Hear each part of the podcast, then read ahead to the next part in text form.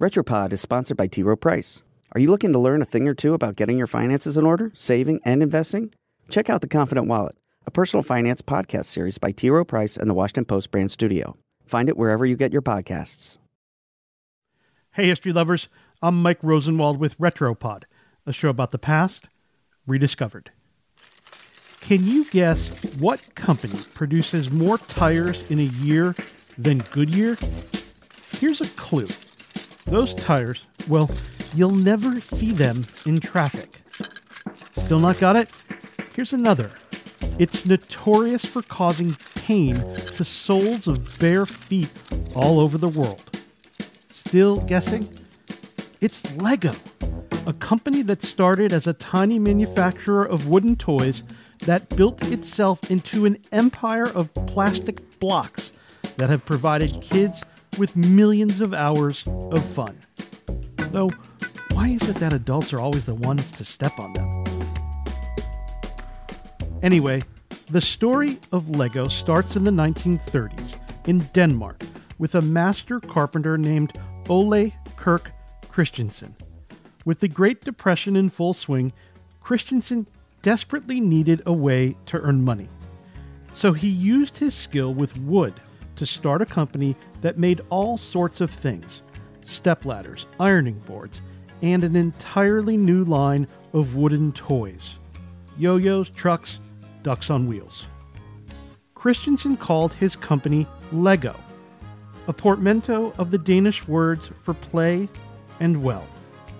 According to David C. Robinson, author of A History of the Lego Company, Christiansen ran the business all on his own while raising four sons. Lego survived the Great Depression. It survived the German invasion of Denmark. And it even survived a fire that destroyed its factory, including all of the blueprints for new toys. In the 1940s, Lego began producing what it called automatic binding bricks. Not from wood, but plastic. They weren't a completely new idea. A British inventor already developed the stackable plastic cubes with studs on top. But Christiansen modified the concept by sharpening the edges, and in the 1950s gave them the formal name Lego bricks. The bricks were a hard sell. They weren't sturdy. They didn't stick together. The hollow plastic cubes just did not sell. Then, in 1958, Lego got a patent for an idea the company had been working on for years a new stud and tube design that let the bricks snap together without coming apart. Christiansen died the same year, leaving his son to take over the company, so he never had the chance to see what happened next a total revolution in children's toys. After watching children play with the bricks, Lego executives realized their future success was not about the brick itself, but about the worlds it could help create. And so Lego began expanding its offerings, with the brick as the cornerstone. In the 1960s, the company's bricksmiths invented a Lego wheel, a round brick with a rubber tire. In the 1970s, there were miniature figures to populate the Lego towns. Then, castles with knights, kings, and queens. Astronauts came soon after.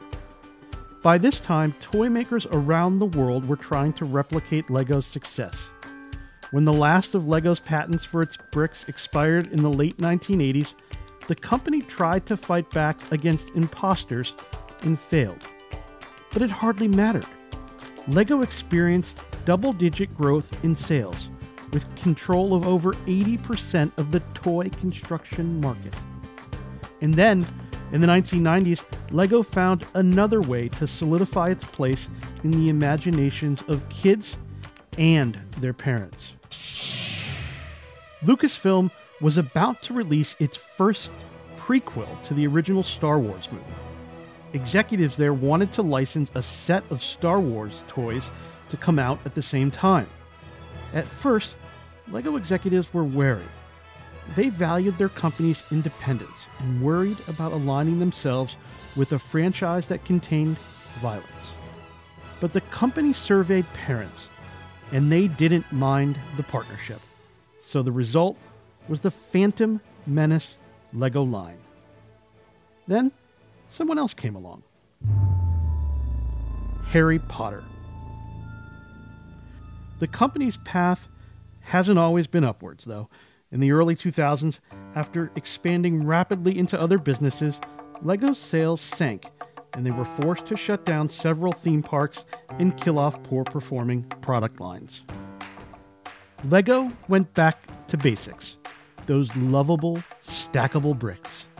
Just recently, they released a new set called Apocalypseburg. It has 3,000 pieces. Watch your step. I'm Mike Rosenwald. Thanks for listening. This episode was adapted from a story written by Ian Shapira for the Washington Post. For more forgotten stories from history, visit washingtonpost.com slash retropod.